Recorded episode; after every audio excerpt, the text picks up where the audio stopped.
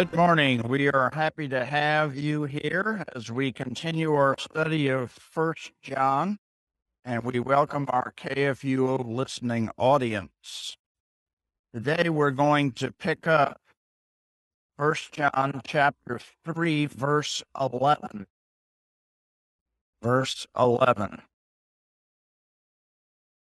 For this is the message that you have heard from the beginning that we should love one another. Now, this reflects actually a verse in chapter 1, verse 5. This is the message we have heard from him and proclaimed to you. Now, what's being referred to here, the message that was heard from the beginning, is, of course, the words of Jesus that we find in John chapter 13, which is to love one another. Um, and uh, so that's why it's being referred to as that you have heard from the beginning. This was Jesus' own teaching that we should love one another. And then he draws a negative comparison. We should not be like Cain, who was of the evil one and murdered his brother. All right, so uh, John is drawing a comparison here between a person that believes and holds to Jesus Christ, who loves one another, versus Cain, who murdered his brother. Now, it says he was of the evil one. This is really drawing us back into the Gospel of John. The Gospel of John, chapter 8, verse 44, is the verse that's being talked about here. And this is 844. You are of your father the devil. He's speaking to those that oppose him. You of your are of your father the devil, and your will is to do your father's desires. He was a murderer from the beginning and does not stand in the truth because there is no truth in him. When he lies, he speaks out of his own character, for he is a liar and the father of lies. Okay, that is Jesus Christ's description of Satan. Now, he makes several points. First of all, Satan was a murderer in that he murdered Adam and Eve. He brought death he killed them. All right. And he's a liar. Okay. He told Eve and Adam, if you eat of the fruit, you will not surely die. Satan cannot tell the truth. He cannot tell the truth. He is a liar and a murderer. So, John is drawing this parallel and he is likening Cain to the evil one because Cain murdered his brother and then lied about it. Okay. So is following and and what John is drawing is this parallel. those that believe in Jesus Christ and his message to love one another, and those that follow the evil one and they are murderers. Now, the other thing that is very uh, specific here we should not be like Cain, who was of the evil one and murdered his brother. Uh, the word for murdered there is not a common word. Uh, the word for murdered there is actually means to slaughter a sacrifice with a knife. It's very brutal. The word actually means man killer. It's only used here and where Jesus talks about Satan being a murderer and killer. John uses this specific word in those two places to really emphasize how brutal and violent this was. Okay, and why did he murder him? Eh? Because his own deeds were evil and his brothers righteous. Okay? His brothers were righteous. Okay? You remember the story?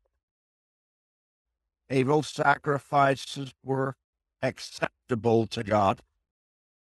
Cain's were not.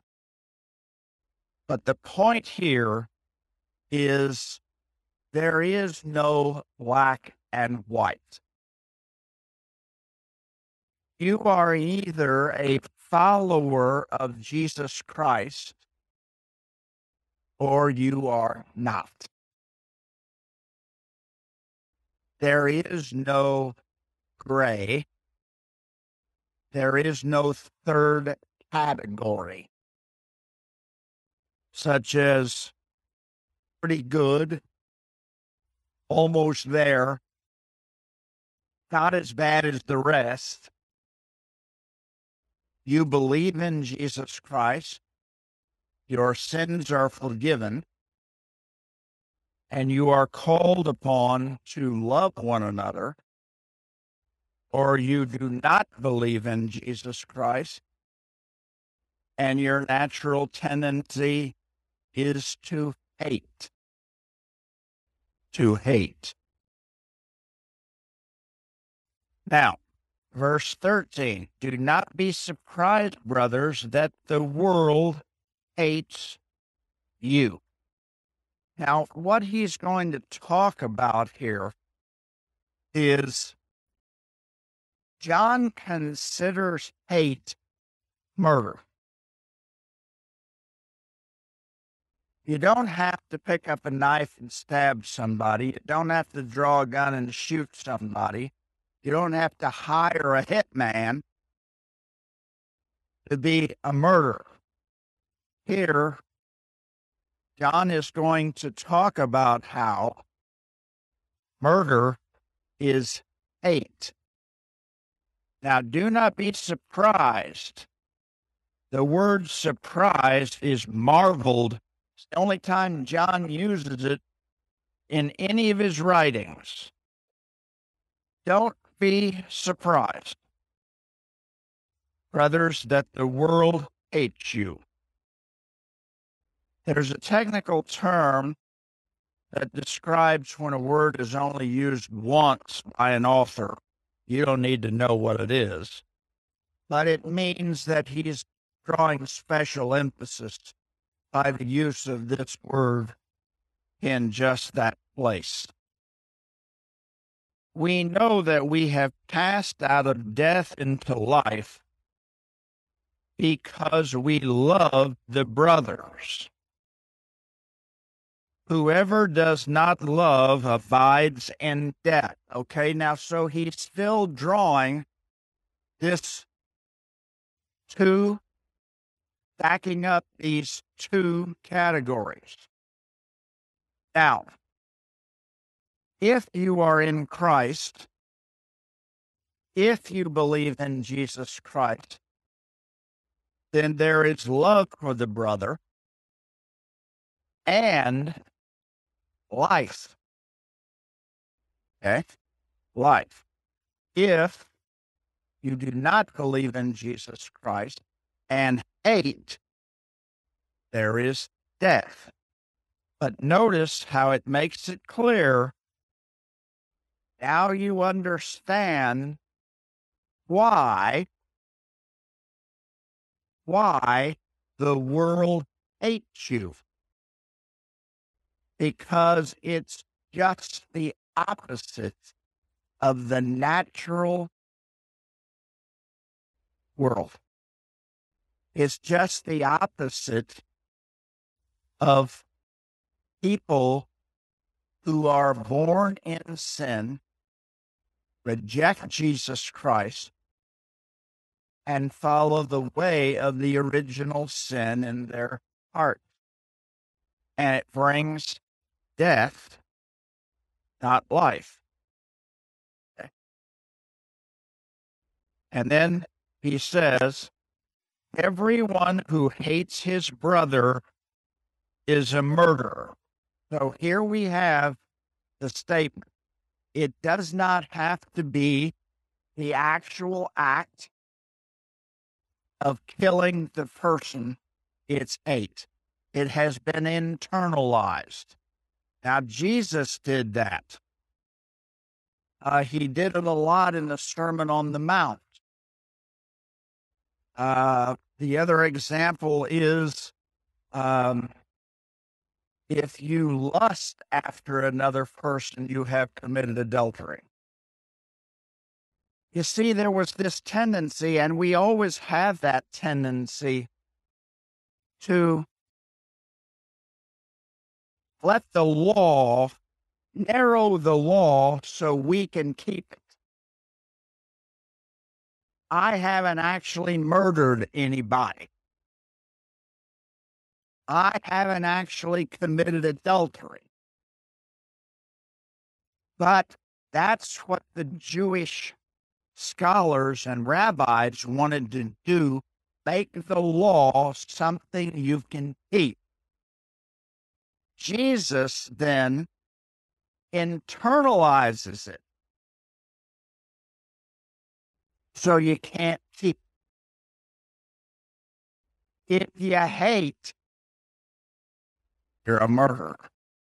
If you lust, you've committed adultery. So we cannot keep the law of God. We confess our sins in thought, word, and deed. So Jesus uh, internalizes the law, and so does John here. Everyone who hates his brother is a murderer, and you know that no murderer has eternal life abiding in him. Now, um, what he's saying is if you remain as an unbeliever, if you remain as one who does not love the neighbor, uh, death abides in you. Now, certainly, if someone comes to faith in Christ, that changes. But this is talking about if you remain that way. If you remain that way. Um, then that's what abides in you. That's what abides in uh, your stubborn refusal to believe, uh, you abide in death. You abide in death. And your natural tendency is going to be hate. Now, hate is probably the most powerful motivator on earth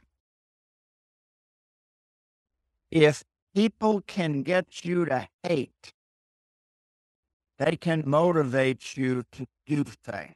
And I will give you an example. the evening news? Do they try to get you to hate the other side? Yes. Hate is a powerful motivator. I'll tell you, there's no person who has ever done a doctorate.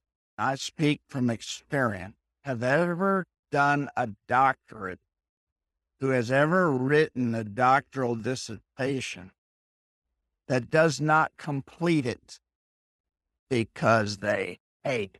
They've read so many books, they've written so much stuff they want it out of their life. That's what motivates you to finish a doc. Hate it. I want this out of my life. And it works. So if Satan can get you to hate, he can motivate you to do things you don't really. Okay? Eh? If he can get you to hate. And it is a powerful motivator that Satan uses in our lives try to get move us to do things we would not naturally do so we would naturally do them, but they are against what Christ is trying to work in us.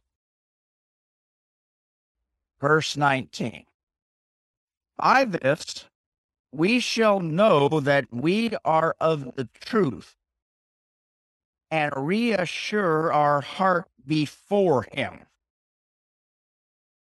For whenever our heart condemns us, God is greater than our heart and he knows everything.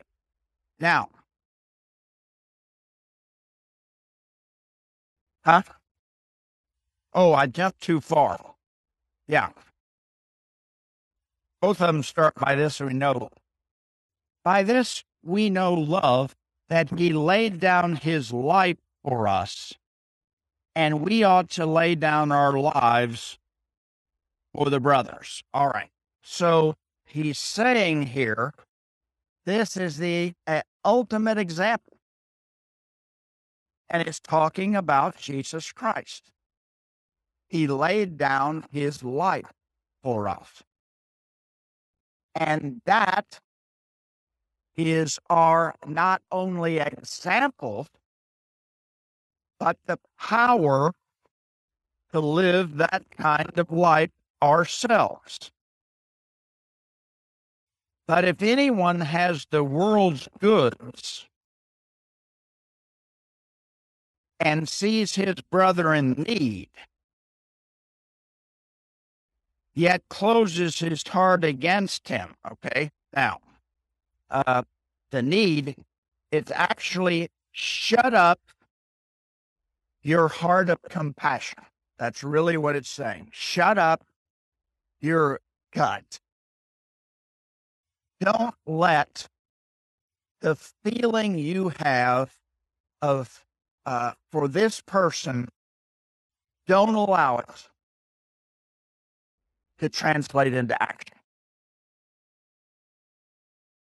Now, we probably all had that happen we saw somebody in need, we didn't do anything, and we felt bad later. That's exactly what this is talking about. If you do that, if anyone has the world's goods, sees his brother in need, yet shuts up his heart of compassion against him, how does God's love abide in him? That's a rhetorical question. And the answer is it doesn't. It doesn't. Little children, let us not love in word, or the actual word is tongue, but in deed and in truth. Okay. So, in other words, we're not to just talk a good game about love. It's not just be to just be word. It is to be, first of all, um, deed and in truth. Now he's going back to his uh, two categories. And one is based on truth, which is the message we heard from the beginning Jesus Christ from him, or falsehood, which is Satan, because he always lies. Okay? So, truth and falsehood. We are not just to talk about it, we are to do it, carry it out in the truth of God's Word.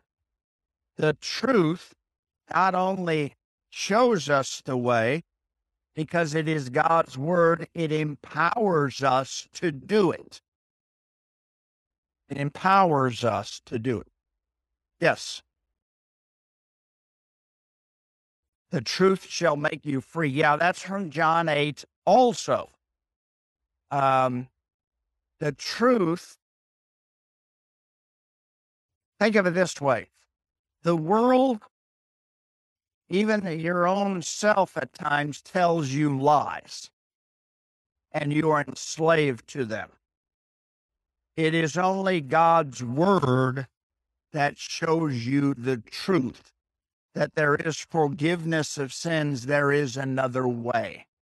So that sets us free from Satan and his lies. Okay, now we're ready for 19.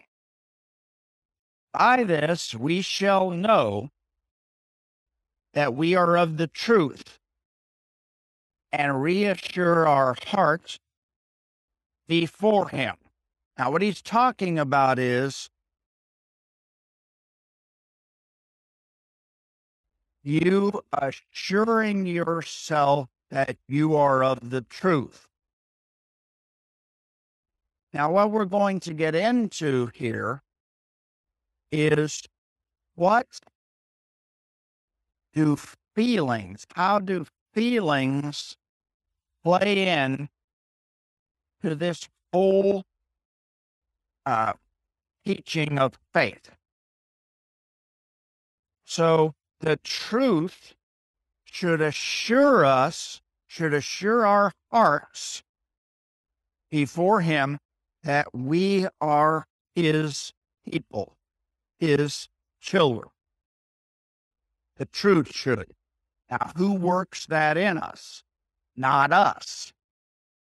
The Spirit does.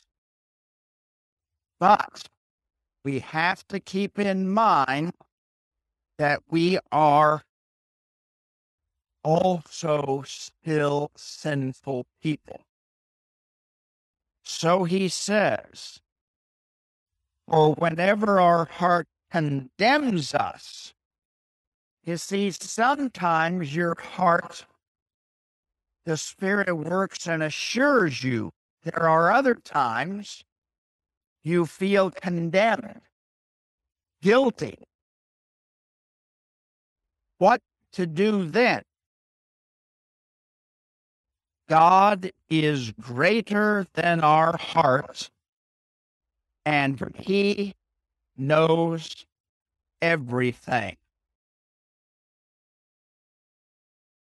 He's pointing us away from trusting totally in your feeling. You know, we all know, some days we feel great.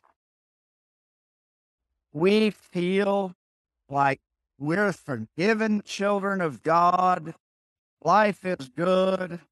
God's on our side. Everything is great. The next day, you feel like, where is God?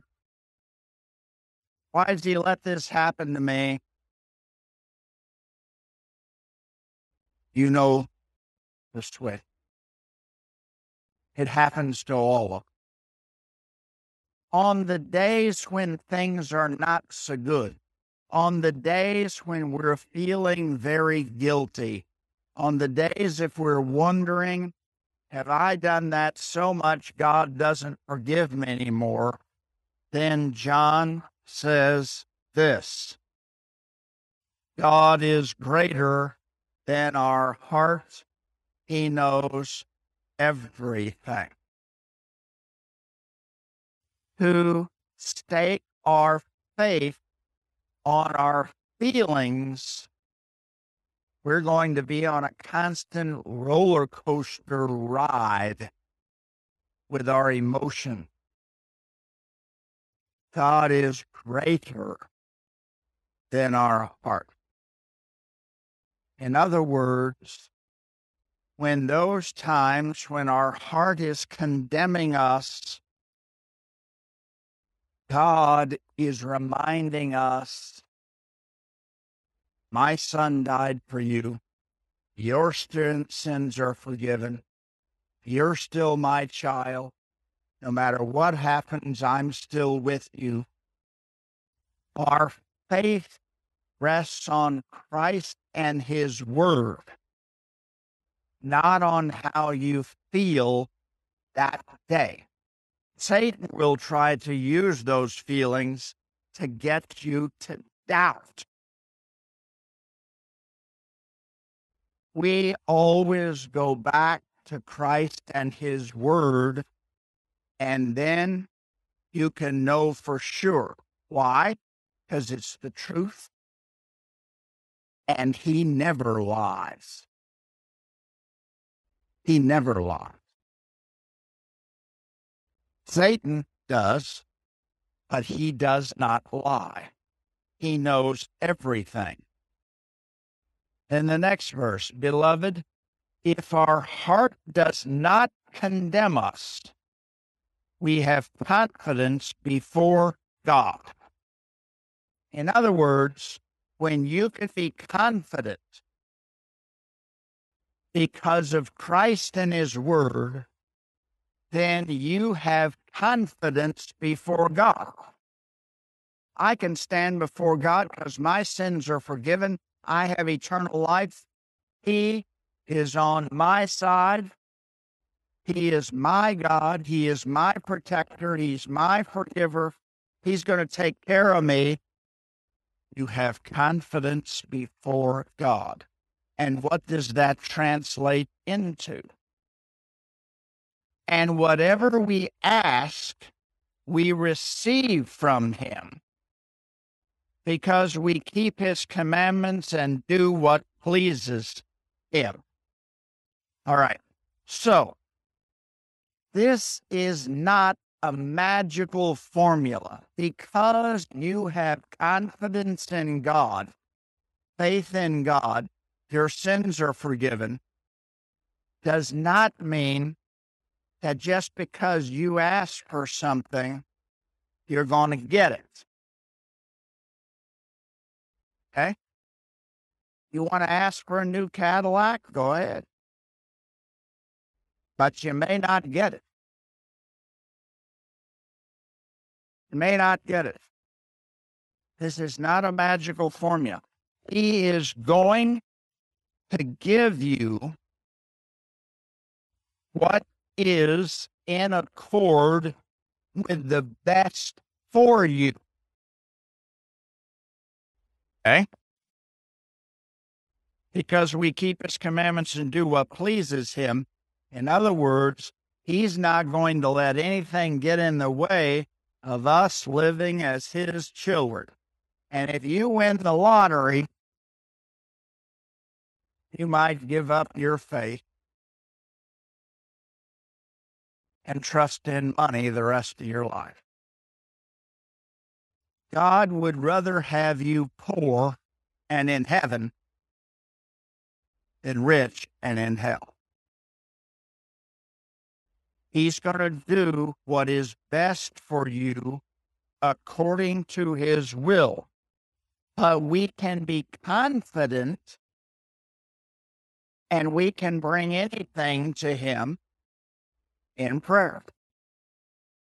And he is going to always answer as is best for us, his children. Verse 23. And this is his commandment that we believe in the name of his Son, Jesus Christ, and love one another just as he commanded us. Okay. What we see here is the first thing he describes is our vertical relationship, our relationship between God and us. That is determined solely by faith in Jesus Christ, his son. That's what determines our relationship with God. That's what puts us as his forgiven child. That's what puts us in his presence as his forgiven child. And we can have confidence that we're the children of God. That is all by faith in Jesus Christ. That defines our vertical relationship. But our horizontal relationship is defined by how we treat one another. The vertical relationship is to spill over in the way we live with others. We show our love for Christ by how we treat other people. How we treat other people. The love we have for others is how we show the love we have of Christ. Okay? The love we have. Right. And Luther wrote uh, a lot about that. Uh, don't tell me you love Jesus when you don't go love for others. It's it's mutually exclusive. That's what matters. So the vertical relationship and the horizontal relationship. Whoever keeps his commandments abides in God, and God in him. Commandments here should not be thought of as the Ten Commandments. The, the, the, the commandments he's talking about is just what he said. You believe in the name of his son, Jesus Christ, and love one another. That's what he's talking about. When that's going on, God abides in you and you in him. And by this we know that he abides in us by the Spirit whom he has given us. The Spirit, the Holy Spirit, comes to us through the Word, through baptism, and works faith in our hearts, puts us in the vertical relationship with God, and then spills over into our relationship with one another. Hey, everybody with me? All right. So, verse chapter 4. Beloved, do not believe every spirit, but test the spirits to see whether they are from God. Now, in our age, you have to do that. In our age, you have. How many things do you hear every day? From other people, from the television, the car radio, the computer screen. How many things do you process a day? Now, some of them are very easy. You know this is not right, or you know it is.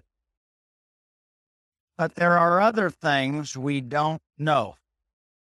Test the spirits means you test what you hear against the truth that God tells you. There is no other basis or standard that you can use. You can't use your own gut the way you may feel about it. You have to have a standard for the test, and that is always God's word. If it contradicts God's word or goes against God's word, it is not of God. There is no such thing as God giving contradictory messages. He does not change. So you see, you hear these criminals say, God told me to do this. It's absolutely wrong. God doesn't do that. God doesn't give the Ten Commandments and then tell somebody, go break them. We have to test what we hear uh, in our day against God's word. We cannot take it, everything on face value, that it's truth. Okay? That it's true. Fake news is alive and well at all levels. At all levels. For many false prophets have gone out into the world, and they have. And we even have to test the spirits when it comes to what we hear from other Christians. We have to test that too. And sometimes it just doesn't sound right. We have to check that out. We have to check that out um, because there are, are false prophets. By this, you know the Spirit of God. All right? By this. Now, He's given you the test. Every spirit that confesses that Jesus Christ has come in the flesh is from God. Now, this statement was very important at this time because you remember when we talked about Colossians, we talked about the fact that Gnosticism believed that the material world, including flesh and blood, was evil and only the spiritual realm would be good. That's present here. There were those that said there's no way Jesus Christ can be God if he has a body soul. This is affirming that that is the Christian faith. Because if Jesus Christ did not have a body and soul, he didn't save us. He had a body and soul so he could bleed and die. And he had to do both to save us from sin and death. It had to be a blood sacrifice, and he had to die. The wages of sin is death. He had to take our wage upon himself. So to be able to bleed and die, he had to be true man. For us and for our salvation. He was incarnate by the Holy Spirit and born of the Virgin Mary and became man. He confessed that in the Nicene Creed this morning. Okay? It is the essential part of the faith. If you deny, John is saying, if you deny that he uh, came in the flesh for us, then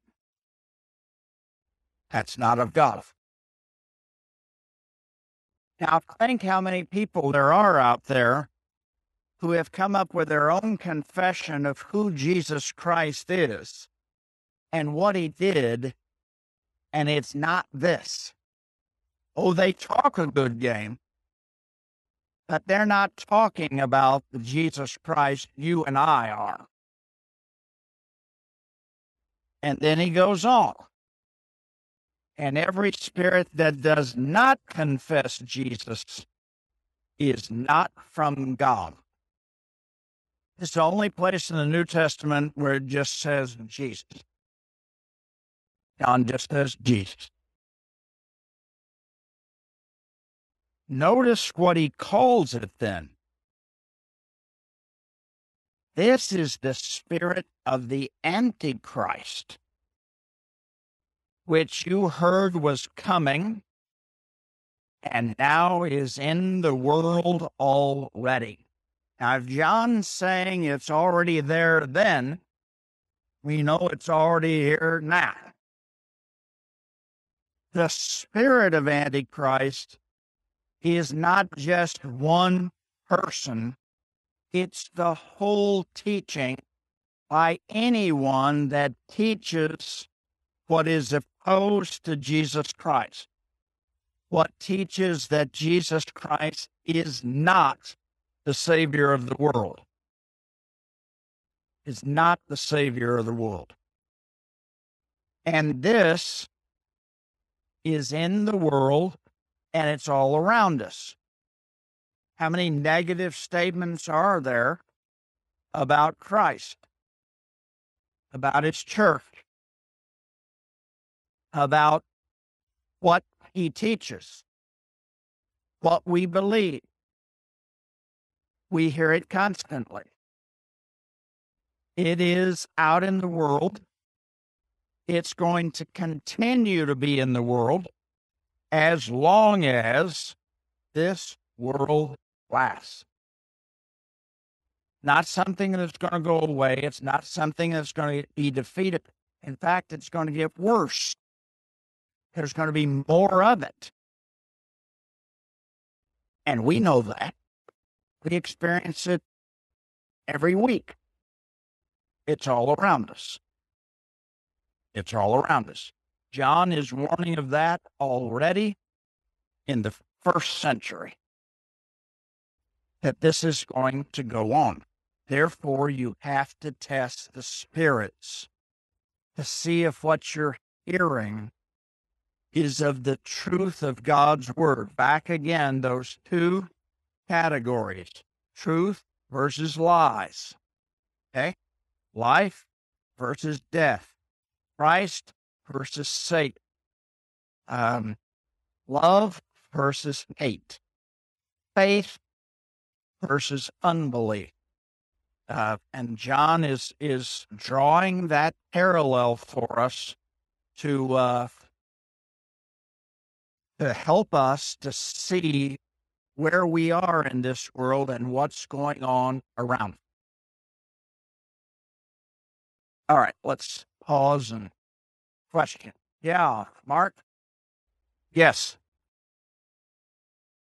Well, certainly it's emphasized that the false prophets are, are now abound but you have references to false prophets in the prophets, especially in Jeremiah. Certain prophets are pointed out. Uh, at that time, uh, the, the prophets were saying that Babylon is going to destroy and carry up off into exile. But the false prophets were saying, no, God loves us, won't let it happen. So there were false prophets, and they are called false prophets all the way from that time. Um, but certainly they abound. And certainly they abound now. But they've, all, they've always been around. Yes.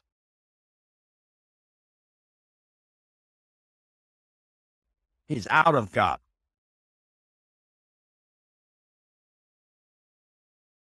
Yes, this verse, these verses, you'll notice, uh, talk about the Trinity.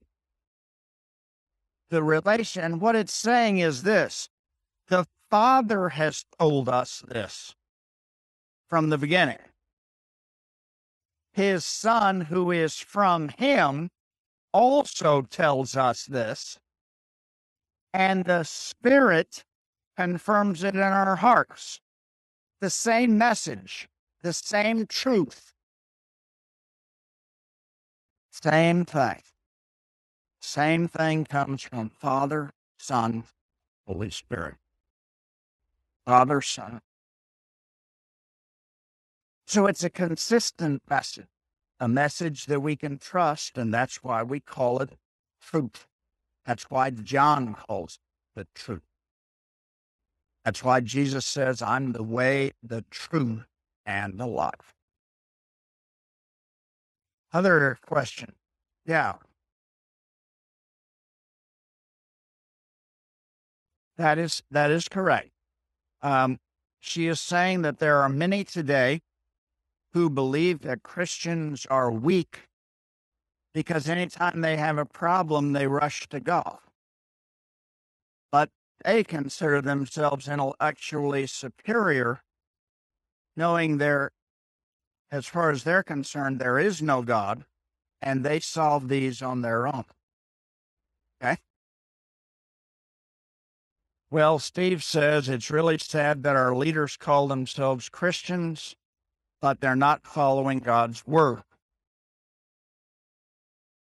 But isn't that true of all Christians? At some point. Well, be careful of the Greek. Okay, be careful of the Greek.